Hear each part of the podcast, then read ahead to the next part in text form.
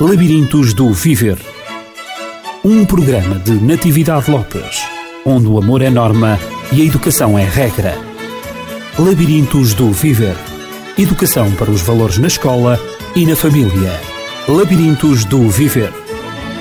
Continuamos no Labirintos do Viver a tratar o tema sobre a sexualidade e a educação sexual nas escolas.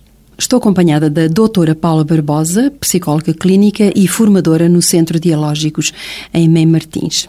Como está, doutora Paula? Olá, Natividade. Aqui nos encontramos de novo, um, exatamente em resposta às questões colocadas pelas nossas ouvintes uh, e vamos dar continuidade uh, a este tema porque as questões incidem exatamente sobre a educação sexual. Uh, os nossos ouvintes dizem que há falta de informação, há falta de formação. Vamos ajudar exatamente aqueles que necessitam a uma compreensão mais eh, criteriosa eh, sobre o que é a sexualidade e a educação sexual. E neste programa nós vamos falar sobre educação sexual, mas na, na, escola ou nas escolas, como queiramos. E este tema da educação sexual dos jovens portugueses foi objeto de um estudo realizado já o ano passado, em 2008, pela Associação para o Planeamento da Família e o Instituto de Ciências Sociais de Lisboa.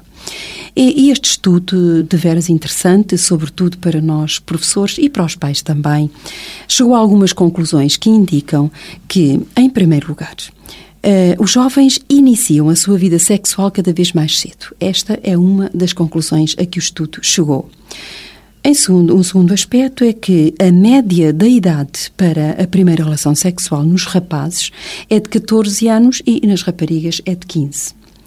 Eh, depois, por último, a principal fonte de informação dos jovens neste âmbito da sexualidade e da educação hum, sexual são os pares, são os amigos, não é? Os jovens conversam mais sobre sexualidade com os amigos e quase entre os 50% e 70%, e 70 fazem-no relativamente a todos os temas, mas também ao tema da sexualidade. Qual é a sua opinião, doutora Paula, sobre as conclusões deste estudo? as conclusões deste estudo, na verdade, salientam aquilo que uh, já muito se, se vem sentindo na, na, sociedade, a forma como há uma espécie de liberalização da sexualidade e a forma como então uh, se tente fazer chegar aos jovens a naturalidade com que as relações sexuais possam acontecer. Uh, no entanto, não deixo de considerar um pouco estranho neste sentido. Se nós temos aqui uh, uma situação em que os jovens iniciam a vida cada vez mais cedo e muitas das vezes se fala, se tenta introduzir essa naturalidade na nas, nos seus pensamentos, nas suas ideias sobre sexualidade. Por outro lado, é quase como se parecesse um paradoxo que se mantenham a, a conversar ou a tirarem as suas questões, as suas dúvidas sobre este tema, sempre mais direcionados para os amigos do que para com a família. Uhum. E isto é um assunto que nos faz pensar o que será que aconteça aqui. Será que uh, existam ainda nas famílias, como muitas vezes anteriormente acontecia, uh, tabus, preconceitos, uh, ideias castradoras destas temáticas para que não se possa conversar delas com os pais? Ou serão eventualmente até os jovens mais uh, disponíveis para conversar estas coisas com os amigos, porque assim têm eventualmente que ser. Eu aqui gostaria de chamar a atenção precisamente para isto. Existe uh, também uma noção, e que já falámos no programa passado, de privacidade e que é uma noção que o jovem tem que ir construindo e que preferencialmente já em criança também foi ajudado a, a, assim a pensar que seria a, da distinção entre as suas coisas próprias e as coisas da família. E, uh, eventualmente, então, construir aqui vivências suas, pensamentos, sentimentos seus, que também pudessem, então, ser só seus. Esta ideia que às vezes se impõe à criança de ser absolutamente transparente, um livro aberto para a família para que assim possa nela confiar, parece-me uma ideia que poderá também ser errada, porque retira essa possibilidade de ter algo seu e uhum. também de, na verdade, treinar já esta questão de ter coisas privadas ter sentimentos privados, pensamentos privados, uhum. um corpo que seja, portanto, privado e perante o qual ela possa ter então a hipótese de escolha, como já conversámos também. Mas, então, neste sentido, mesmo fazendo uh, uh, algum sentido que os jovens uh, tivessem eventualmente ideias e pensamentos que pudessem conversar com os pares no sentido da manutenção desta privacidade, seria sem dúvida muito pertinente que existisse em todas as famílias um espaço para que as questões da sexualidade fossem encaradas como questões naturais e que pudessem então ser conversadas. Mas quando eu falo em naturalidade, falo em naturalidade sim, mas de uma forma séria, não no sentido daquilo que seja uma desmistificação, mas também uma desresponsabilização da sexualidade para um jovem. Uhum. Há um aspecto que eu gostaria de, de falarmos sobre ele eh, aqui neste programa, que é, eh, sobretudo na idade, na adolescência, nesse período uh, tão, tão fértil em ideias, uh, os jovens têm a tendência de abandonar os valores que os pais defendem e de se apropriarem dos valores uh, do grupo, dos valores de outras pessoas. não haverá aqui um risco nesta apropriação dos valores de outras pessoas, de de facto os, os jovens se desviarem exatamente da orientação eh, dada pelos pais antes da adolescência e de, de facto enverdarem por caminhos que não têm nada a ver com os valores defendidos, defendidos pela família e que a família não aprecia nada?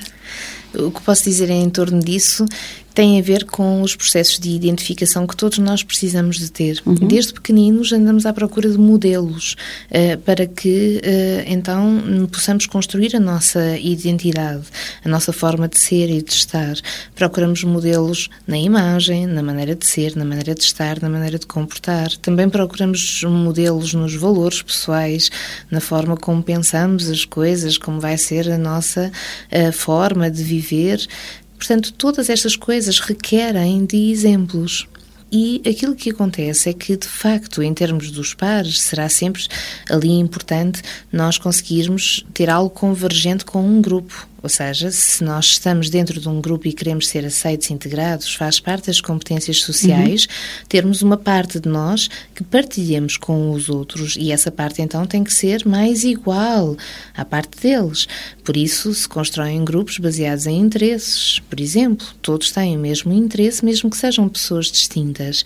Então, estes processos de identificação aos pares e então, neste caso também, àquilo que seja já a relação social, deveriam ser apenas um breve, um pequeno ajustamento de nós próprios, mas uma parte apenas de nós próprios que ficaria similar à dos outros e não aquilo que pudesse ser então uma a espécie totalidade. exato que clinicamente se chama uma espécie de falso self onde aquilo uhum. que os outros determinam é aquilo que nós passamos a fazer para nós como as nossas regras próprias se isto está a acontecer desta forma e então se porque os outros têm tal conduta como por exemplo em termos sexuais e, os, e vamos assim ser também apenas porque eles o são apenas porque o grupo é apenas porque isso nos faz pressão e nos faz ceder ou abdicar de nós nós próprios, algo já se passou então anteriormente a isso.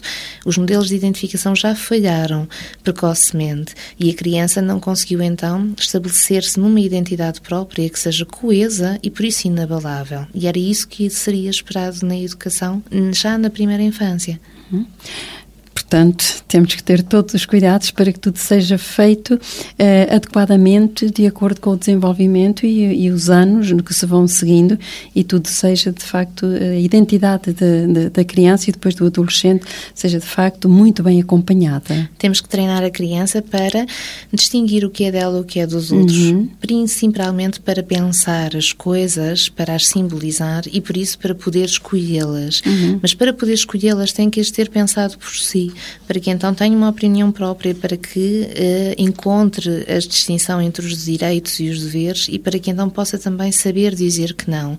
E se nada disto existe, naturalmente que aquilo que referenciou a pressão dos pares será imensa e irá então tentar moldar-se àquilo que eventualmente os outros referenciem como uh, o que seja o correto, à procura disso mesmo, de algo que lhe diga o que está certo, o que está errado, porque não é dentro dela que está a procurar essas respostas e assim deveria ser. Uhum. Um outro aspecto é que os estudos indicam que a média da idade para a primeira relação sexual tende a ser mais elevada, isto se houver uma educação sexual eficaz. Portanto, ou seja, os jovens deixam para mais tarde a sua primeira relação sexual se a educação sexual dada pelos pais e, neste caso também pela escola, for eficaz.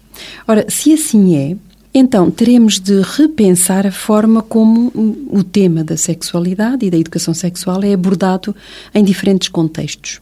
No contexto da família, como vimos já na, na semana passada, no, no primeiro programa eh, que abriu esta temática da sexualidade, e também agora temos que equacionar também um, ehm, o, o, contexto da escola. Uh, está de acordo com esta ideia? Esta ideia é absolutamente correta, porque se eh, há uma razão para, as, para a qual estes jovens eh, que tiveram acesso à informação adiarem a primeira relação sexual, é a tal questão, como estava a dizer, da oportunidade de escolha, mas também de já terem pensado sobre o assunto. Uhum. Então, o que há a reter aqui nesta situação é que as crianças e mais tarde então os jovens tenham que não só ter informação concreta sobre o que é o sexo sexo, mas também irem construindo essa sexualidade dentro do que ela implica e mesmo do plano afetivo, para que possam ir pensando o que é que eventualmente fazer esta ou aquela escolha possa ser como reflexo para eles próprios, ou mesmo esta noção da consequência das coisas. Uhum. Um, se assim não for, a sexualidade não passa de uma mera expressão daquilo que sejam as suas pulsões, coisas que muitas das vezes, enfim, são sentidas, mas não são absolutamente compreendidas pelo próprio. E se nós pensarmos assim, nós vamos educando também uma criança de outras tantas formas em relação a outras tantas pulsões. A pulsão, por exemplo, agressiva, também temos que ir moldando o seu comportamento uhum. para que ela aprenda a elaborar uh, os seus sentimentos, a expressá-los de uma forma mais contida. Porque não também, então, em relação à pulsão sexual, todas estas formas de conseguir conter dentro de si o que sinta e então, digamos assim, através do controle do pensamento poder reagir, porque não pensar sem fazer isso? Isso seria de facto bastante importante. E esta noção da consequência vem precisamente daí. Se nós fomos crescendo e fomos pensando nas coisas e nos fomos apercebendo e fomos dando à sexualidade algo muito mais generalizado, a, a noção de consequência não se vai prender apenas ao engravidar ou não engravidar num ato sexual. Vai-se prender também à perda do outro, ao impacto que se tem no outro se eventualmente também não estivermos na relação com os sentimentos adequados. Ou seja, há muitas outras consequências que vão pesar nestas decisões e a mim parece-me que é precisamente depois todo este bolo completo que vai fazer então a pessoa esperar, se calhar, por um momento mais adulto, mais maturo, onde as certezas sejam outras para iniciar um compromisso que assim para si já terá uma implicação maior. Uhum. Ao ouvir eh, as suas declarações sobre este tema, porque são verdadeiras declarações, um, ehm, faz-me lembrar de facto a necessidade de se fazer educação sexual. E educação sexual na, na escola, mas previamente na família.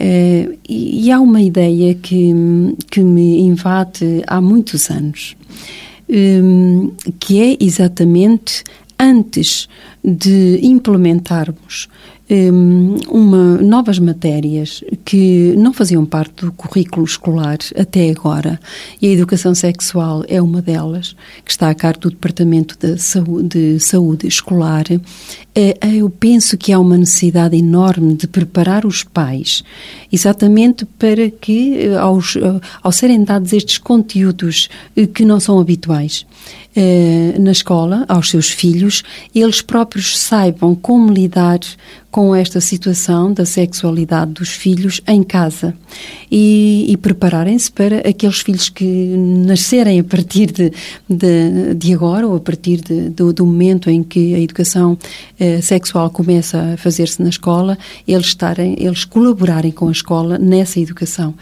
Em todos os, em todos os, os, os estilos de educação e todos os tipos de educação, a colaboração da família é essencial. Porque nós, Sim. professores, recebemos os, os meninos já com hábitos adquiridos, com os seus valores interiorizados e, e, e de facto, muita da formação está feita e, e, há que a escola é mais uma complementaridade do que de qualquer coisa, de uma, do que uma inovação na formação humana. Sim, o que, o que estava a dizer quase que me fez pensar como poderia ser ideal, sim, que existissem uh, não só as aulas de educação sexual para os jovens nas escolas, mas também mas para os pais. Talvez uma espécie de fóruns uhum, onde então, uhum. de facto, se pudessem discutir em conjunto as coisas, isso pudesse ser muito importante. Repare, por exemplo, uh, mesmo nos dias de hoje, se uh, um assunto que tem tanto a ver com a sexualidade como a primeira menstruação que uma menina possa ter. E sim, enquanto muitas das vezes, não é? há uns anos atrás, se ouvia falar, portanto, de uh, raparigas que eram surpreendidas por isso e, portanto, que não sabiam, nunca tinham ouvido falar, e então passava muito, portanto, pelo ocultar da situação.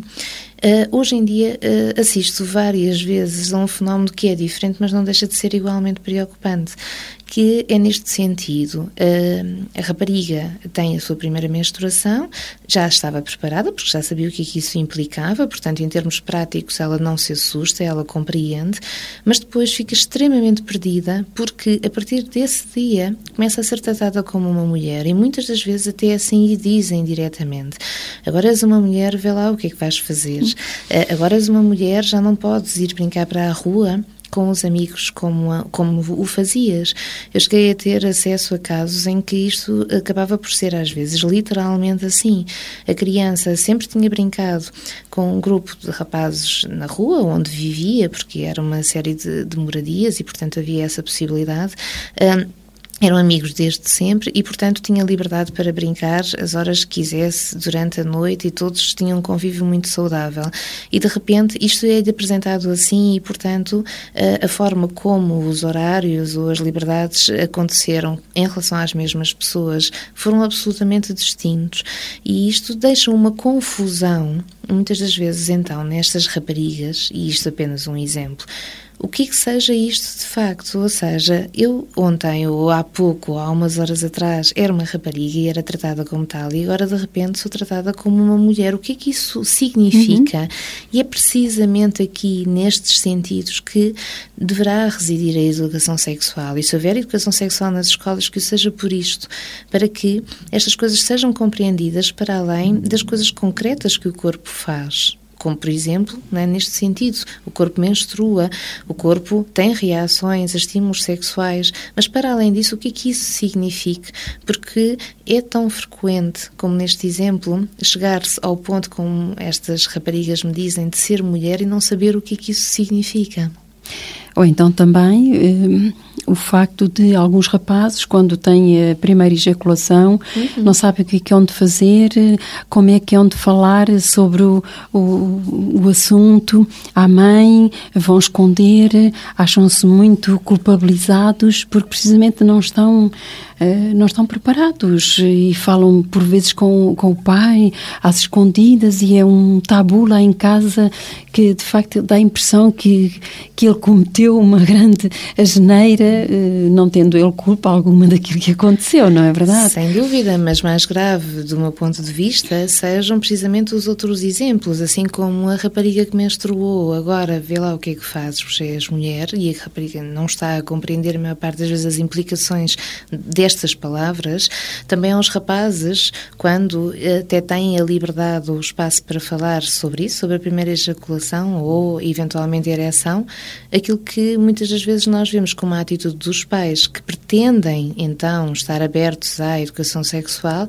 é a oferta de não sei quantos preservativos para que a partir daí se precavenham. E, portanto, ou seja, estamos aqui a centrar-nos sempre e quase exclusivamente no funcionamento do corpo e no ato sexual concreto.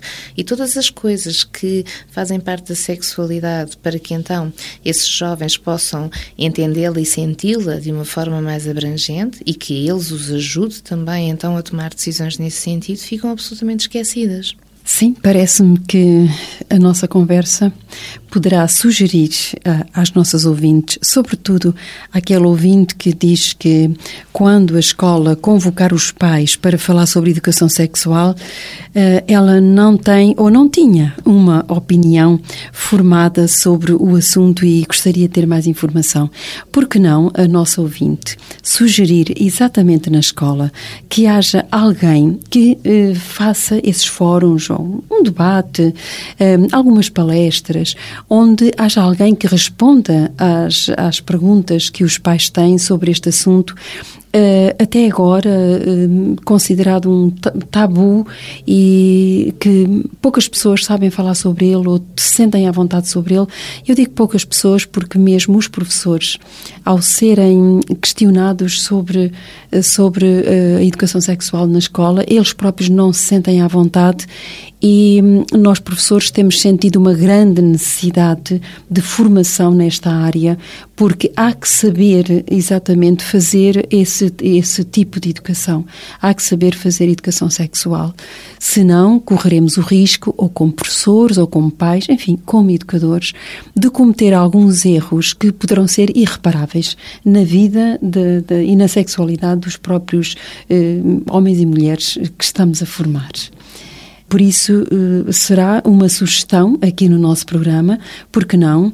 Os pais que têm dúvidas sobre a sua sobre a educação sexual em relação aos seus filhos, ou mesmo sobre a sua própria sexualidade, uh, por que não sugerir uh, ao Presidente do, do Conselho Executivo na escola ou então ao Departamento de Saúde Escolar que haja sessões de esclarecimento para os pais antes exatamente de se começar a educação sexual nas escolas, isto como uma obrigatoriedade. Eh, o nosso governo está exatamente a pensar, eh, e já se falou nisso, eh, tornar a educação sexual nas escolas obrigatória e logo desde o primeiro ciclo. Uh, o que é que acha, doutora Paula, desta sugestão? Parece-me bem, acima de tudo porque uh, podemos pensar na escola como um agente educativo e que é sem dúvida fundamental e onde as crianças passam tão grande parte da sua vida, mas uh, os Permitir que os pais, por vezes, possam então descartar para a escola a educação sexual e demitir-se dela, isso a mim parecer-me é grave pela forma como uhum. estes conceitos que são mais abrangentes e que deveriam estar então na base da sexualidade, do desenvolvimento psicossexual e que tão cedo se começam a construir, uh, continuariam a ficar esquecidos e continuaríamos então a falar aqui, sim, de uma educação sexual que apenas ensina, ensina ou precavê para o ato sexual não para as outras coisas e principalmente eu reforço sempre esta questão do simbolismo afetivo que a sexualidade deverá ter. Uhum. Teremos que ficar por aqui hoje, doutora Paula Barbosa, eh, mas prometemos aos nossos ouvintes eh, voltarmos na próxima semana. Continuaremos este tema, mas ficamos à espera das suas sugestões, eventualmente das suas dúvidas e também das suas questões. Então, vamos ter uma semana descontraída, sem dúvida, mas pensando em assuntos tão importantes como é a sexualidade humana, da qual falaremos na próxima semana. Labirintos do Viver um programa de Natividade Lopes onde o amor é norma e a educação é regra. Labirintos do Viver. Educação para os valores na escola e na família. Labirintos do Viver.